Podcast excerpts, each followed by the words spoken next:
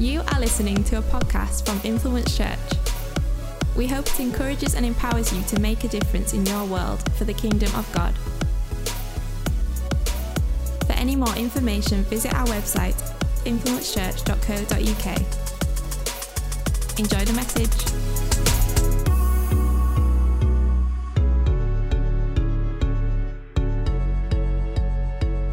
Start my message today. I want to look at the nativity. I want to look at what does the nativity mean for us. This is the old nativity that we used to have in the foyer uh, years and years ago. You know it's old because the paper that I was using to unwrapping was from the 20th century. Well, the year 2000 uh, and stuff. So yeah, Alpha News in the year 2000 was what the paper we used to wrap in the different ornaments.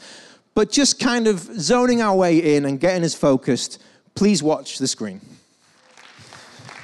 So we commissioned that last year for last year's um, Christmas uh, special, um, and it just I wanted it to be our focus today of when it comes to the Christmas. Uh, is Christmas losing its meaning? To how do we focus ourselves back into the narrative of the Christmas story and the nativity? Because I don't know about you, but I think I've known the Christmas story for quite a few years. It's like every every year it comes out again. You know, as as a dad um, with kids in primary schools, it's amazing how they manage to get the nativity story into a play from so many different angles. You know, one year I saw it from from the point of view of one of the wise men's camels, or uh, or, or, things like that. I remember uh, being at school and being in a nativity, and I was an ox. It was brilliant. Didn't have to say anything, just have to sit there the entire time. Just at the back on the stage and just stand there. It was brilliant. I, I, I loved it. But, but what, is it, what is it about the Nativity story that we know so well? Is it because it's repetitive? It's because we know it every single year? Like if I was to just throw a microphone at somebody and say, Tell me the Nativity story, you'd be able to tell me the facts, the people, the order that it happened. But what if there was something deeper? For why we know the nativity story? What if there is something deeper? What if the figures of the nativity tale or the nativity story uh, spark unique qualities in our own hearts? What if the figures, the characters around the manger resonate something between us and them? That's where I want to look today. That's where I want to focus ourselves today, is looking at just some of the characters of the story and how do they apply to us in 2023. Is that okay? Cool. Let me pray and we'll go into it. God, I pray now that you open up our hearts and our minds and our spirits, Lord God, to what you want to say, to what you want to do, Lord God. We thank you for this season that we're in. And Lord God, we, we want to just remember the reason for it all because, because it is you.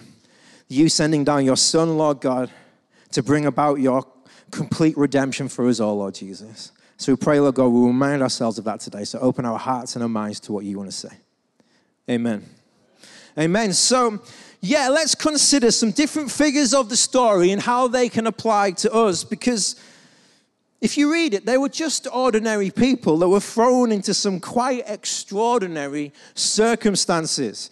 And their responses reveal actually and shed light onto maybe how we maybe how we live or how we react when it comes to life. And the way I want to do this today is I want to look at some of the characters from looking at the stable, but more from the outside in. Looking at some of these characters, some of these people, but more kind of like as we get closer and closer to Jesus, how do they apply to us? And the first person I want to look at the story today is, if I can find him, is King Herod. Here he is. It's actually a wise man, but just for going for the purpose of the preach and stuff, he's Herod. Um, with Herod, I had to glue his head back on on Friday, uh, just so you know. But Herod, when it comes to the nativity story, he's like the pantomime villain. If he was to rock up on stage now, you'd be booing and you, exactly, you'd be booing, you'd be hissing and that. So he's the he's the character of the uh, of the nativity that when it looks at my own heart, when I look at myself, he's the character that doesn't want another king. He's a king that doesn't want another king. He is, if this is the manger, Herod is, let's see, he's over here. He's so far from the stable, it's unbelievable. He is the part of me that says, I don't need anyone else to control my life. He's like, because you imagine, he's the king. The wise men come to him and he's like, we, the wise men are like, we've come to worship the king. And he's like, I am the king. And they were like, no, no, we've come to worship the newborn king, the baby king. Can you imagine what Herod then goes through? He's like, what? I'm the king. And then he starts kind of like doing what he can to, to kind of control the situation. And to me, this is the part of me that uh, when it comes to the need for control or that need to make everything perfect, the need that when life seems to go in pear shaped, try and do it myself. But with Herod, it comes from a place of fear as well. A fear of, of not being in control anymore, the fear of not having it together. If you imagine if you were King Herod, how would you react? He's thinking, another king? Am I not good enough? What does that king that I don't? How do I prepare for this new king? Do I need to go into battle? Do I, do I need to fight? How do I keep control? In my own heart, and maybe our own today, there is this battle inside, this conflict inside of, of, of trusting God, but then wanting to keep control trusting God and, and control. And that fear for Herod, it's rooted in pride, aiming to show that he can be sufficient without the need of anyone else. Maybe if that's the same for us, that we want to appear that we can be sufficient without the need of God in our life. Herod is the part of us that will defend our own kingdom, defend our own way, no matter the cost. Matthew 2, chapter 2 says this When Herod realized that he had been outwitted by the Magi, he was furious and he gave orders to kill all the boys in Bethlehem in its vicinity who were two years old and under, in accordance with the time he had learned uh, from the Magi. So he tries to take control. He tries to control the situation and to stop the situation and to stop it dead. But we know we know ultimately that in the nativity story that Jesus is born and Mary and Joseph and Jesus flee to Egypt before Herod, Herod, Herod can have his, his way. Herod tries to take control of the situation. This need, of, this need for control overlooks, overlooks our heart that longs to worship God. A God who made us, opting to maybe for alternative sources to fulfill our lives instead of recognizing that God has it best. God knows what's best for us. You know, when life seems to throw curveballs, I'm like, well, I reckon if I do it this, this, this, and this, this will be the outcome. Rather than going, okay, this has all gone wrong. I'm just going to take a moment and allow God into the situation. Why didn't Herod do that? Herod, he could just be like, right, what is going on? It's the part of us that wants control, wants everything to be perfect. So, my challenge today, when it comes to maybe Herod, Herod in our lives, is this. Let's just stop for a moment. And maybe we need today is we need to kind of lay down our throne, lay down our crown, lay down what we see as control at the birthplace of Jesus today. So we have King Herod. Next in the story, I want to look at, we have the wise men. What have I got back here? Yeah, we've got a wise man. Only one at the moment, just because some are broke in transit. Um, and that's so we've got one wise man. Wise men. Wise man, king, magi, however you want to call them. Now, the wise man for me, in the Gospels and in tradition, for me, they, they invoke a sense of adventure. They evoke a sense of, of faith that says, you know, I'm going to trust God for this. And we find them in the Nativity story. You know, they symbolize for me a heart that understands that I'm meant for something greater and craves an adventure uh, journeying to uncover it. These wise men, if you think about it, they were strangers from a far off, unnamed place. It says that in the Bible. They were not content until they had followed their deepest longings to find the infant king, Jesus. Matthew 2 again says, As Jesus was born in Bethlehem in Judea during the time of King Herod, Magi from the east came to Jerusalem and asked, Where is the one who has been born King of the Jews? We see his star when it rose and have come to worship him.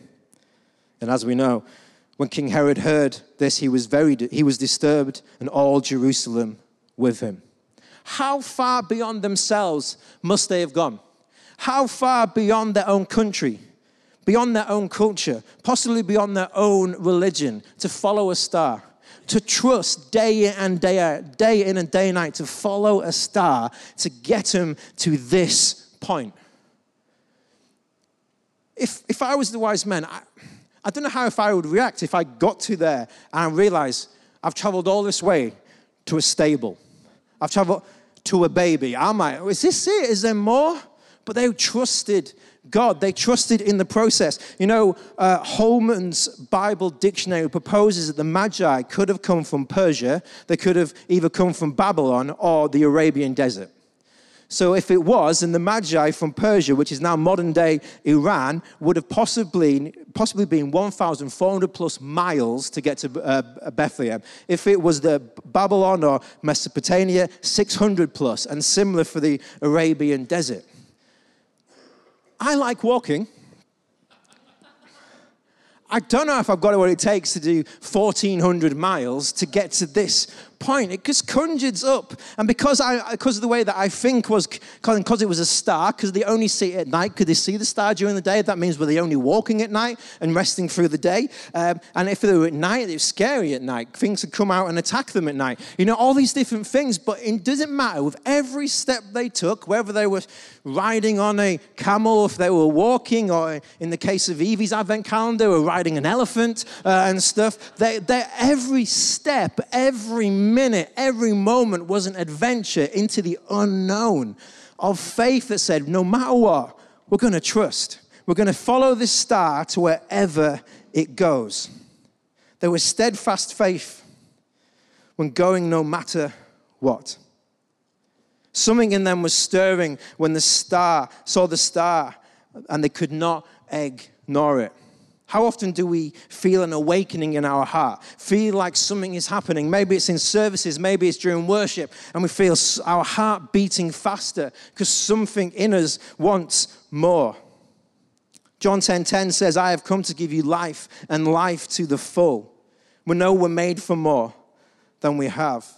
That's what we keep searching for. That's what we keep longing for. That's why this sense of adventure. Maybe you feel like the wise men today. There is more in us, there is more in your life, there is more adventure to come. So for me, the wise men speaks of desire, speaks of desire, desire for the unknown. C.S. Lewis said this in his book, Mere Christianity.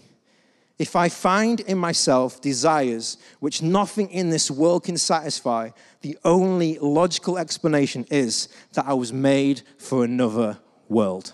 Incredible. When there's something just wasn't excessive, uh, not get satisfied in this time and place and world, we're born for something greater. Where we are all born for more.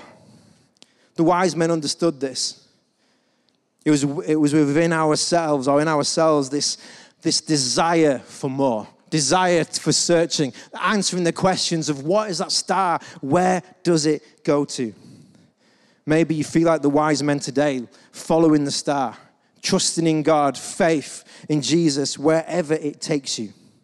And faith that says, God, I'm just going to trust. So if Herod, where's he gone? If Herod is power, the wise men is desire, next we find shepherds.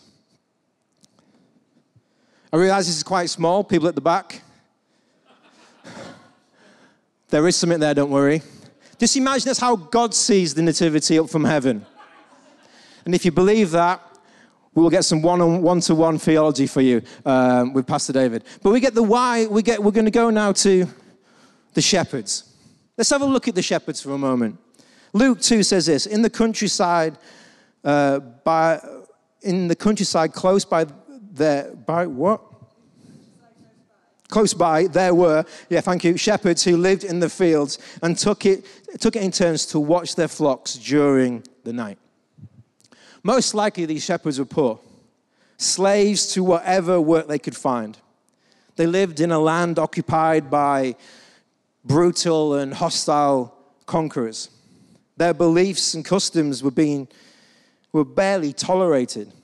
They were downtrodden people, familiar with violence, injury, the challenges of the natural and the animal world of, of, of the animals they were watching over.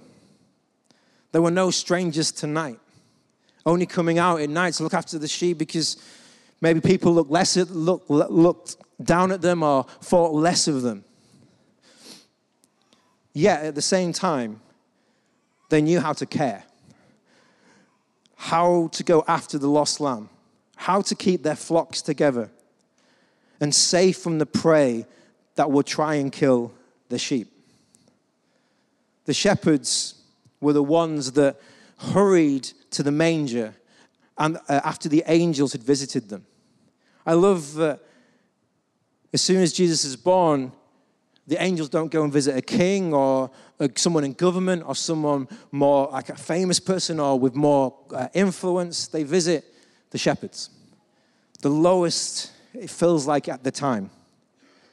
And it says that the shepherds then go. They're the ones that tell Mary and Joseph what they have heard about the Savior that has been born. The Bible says, astonishing everyone who had heard them about what they had said. So if Herod is power and the wise men is desire, then the shepherds needs to speak to us today about our own humility, about our, about our own self. How do we see ourselves before God? How do we see ourselves when we approach Jesus? The shepherds could be like, Why are you using me? Why are you using us? We're just lowly shepherds. We're here to tend after our sheep. But God came to them first they embody the essence of the Beatitudes the, from the Sermon on the Mount that Jesus gave, where the meek will inherit the earth, or the ones that hunger and thirst for righteousness. I love their aspect in the Nativity story. It's amazing that God selected the humblest to witness the most significant of births. Where's our humility today when it comes to it? Where's our sense of understanding the greatness of God and the greatness of Jesus compared to ourselves? If God had chosen a king or a religious leader in the scenario, may have, maybe the nativity story would have unfolded completely differently. It, maybe it would have gone completely different. But he chose the shepherds setting the tone for Jesus' life and ministry, coming for the lost, coming for the broken, coming for, for, for those who feel uh, on the outside of society. So, where does that leave us? Maybe examine our hearts today. Do we feel hurt, low, lost? God cares enough about us, about you, to allow us, allow you into the birthplace of Jesus to come into the stable today. God says over you today, Blessed are the meek, blessed are those who hunger and thirst.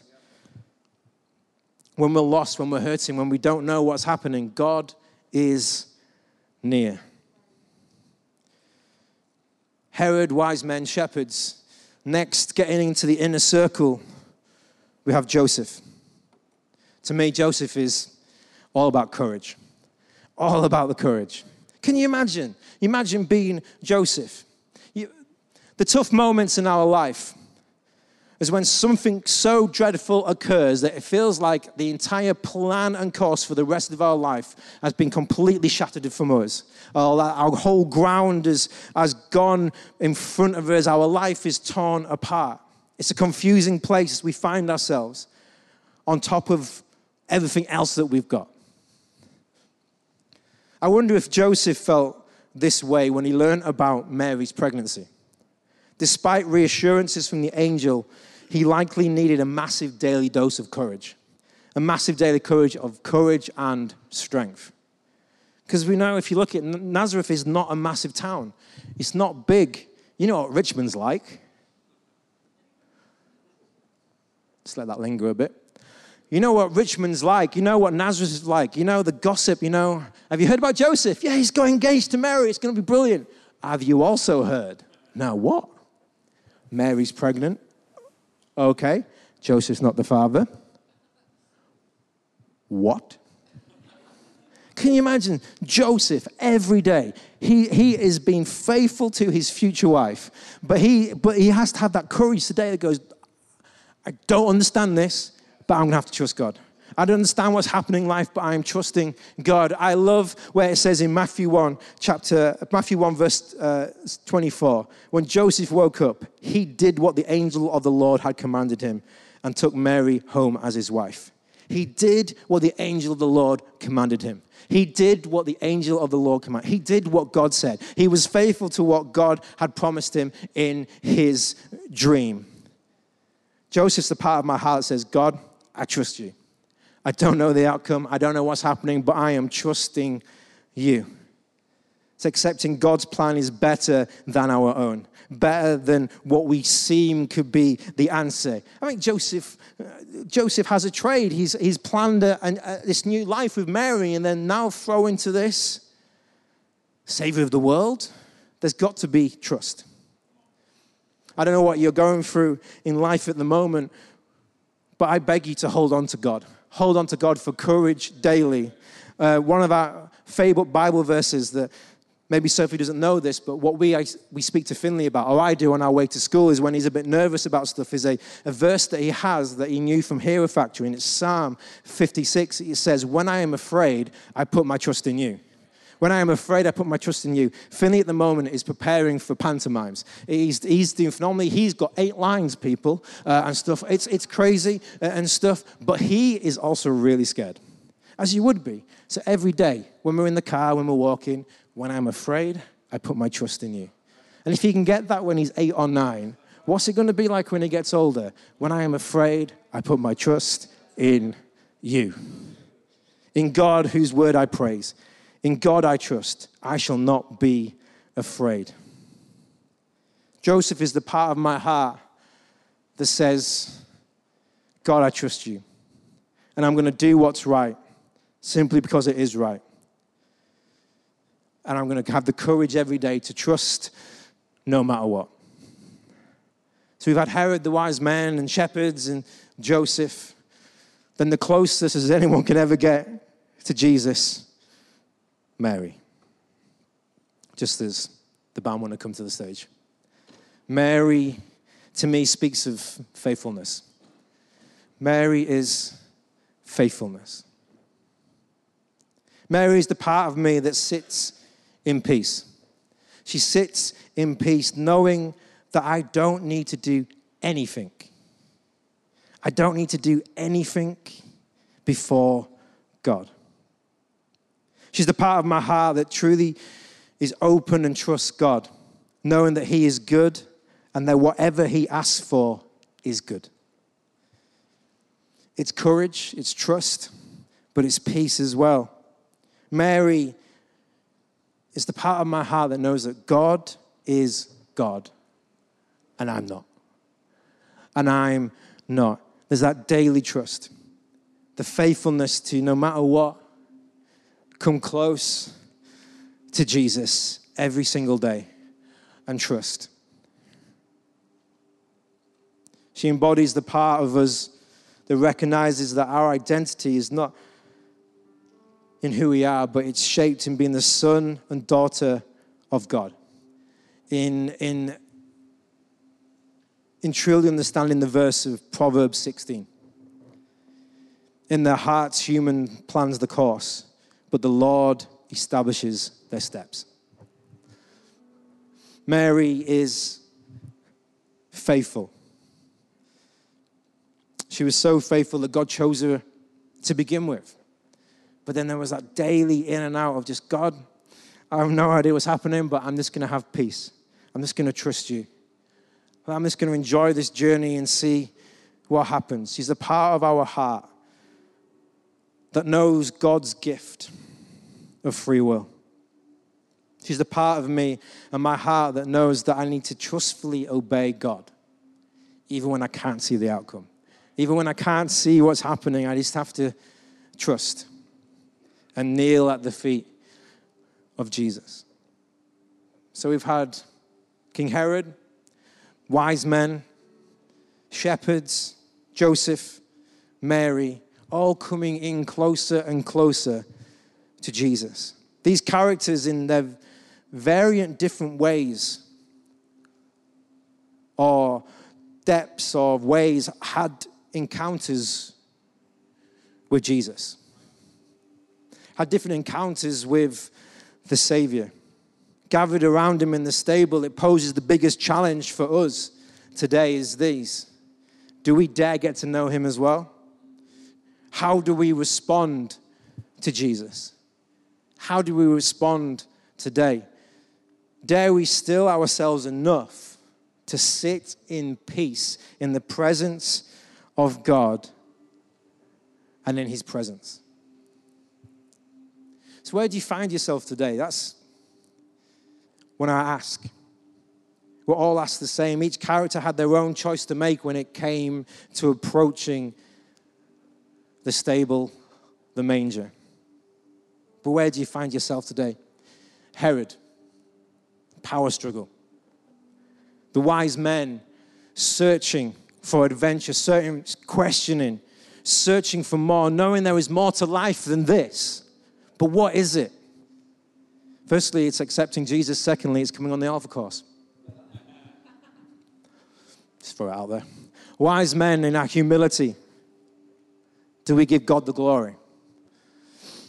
Joseph, courage. Mary, faithfulness. Where would you say you are from the outside in looking at the manger today? That's my challenge I want to live with you, leave with you today. So when it comes to the manger, where do you find yourself? Is there a power struggle that you need to sort out? Courage, faithfulness, humility. There is room in the stable for all those seeking Him. There is room in our hearts for all those seeking Him. There's room in the stable for us all. The important thing is to come to the manger with an open heart. I want to pray for some people today. So let's just close our eyes just for a couple of moments.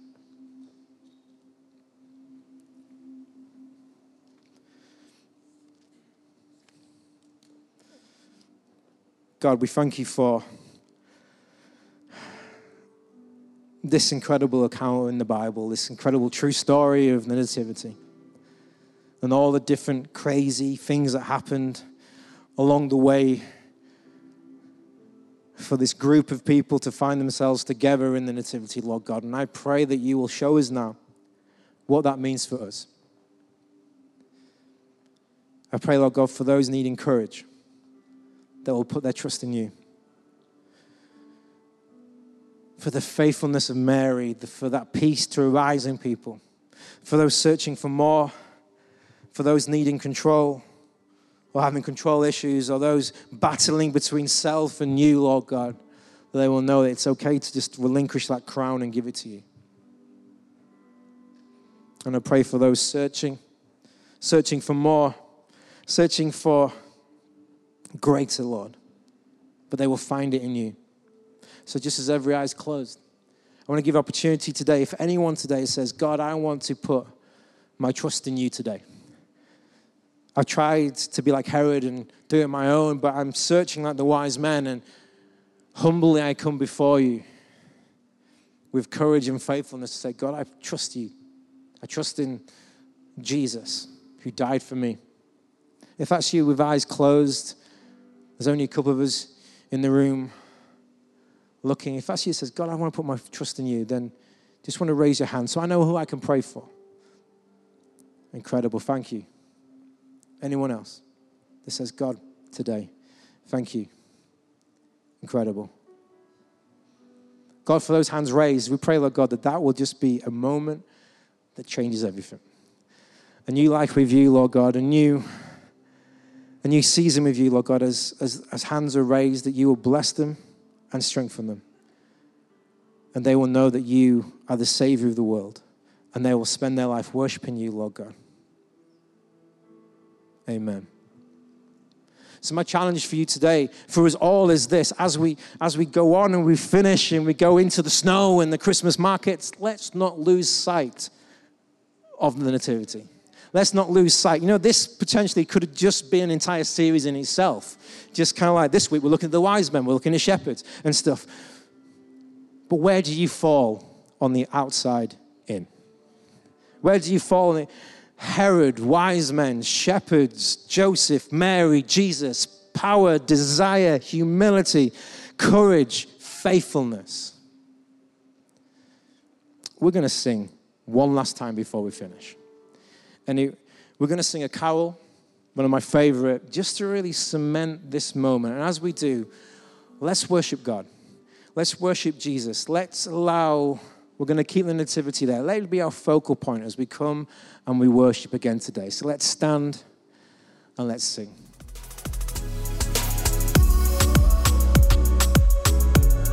Thank you for listening to this podcast from Influence Church. For any more information, visit our website, influencechurch.co.uk. Influence Church, empowering you to make a difference in your world for the kingdom of God.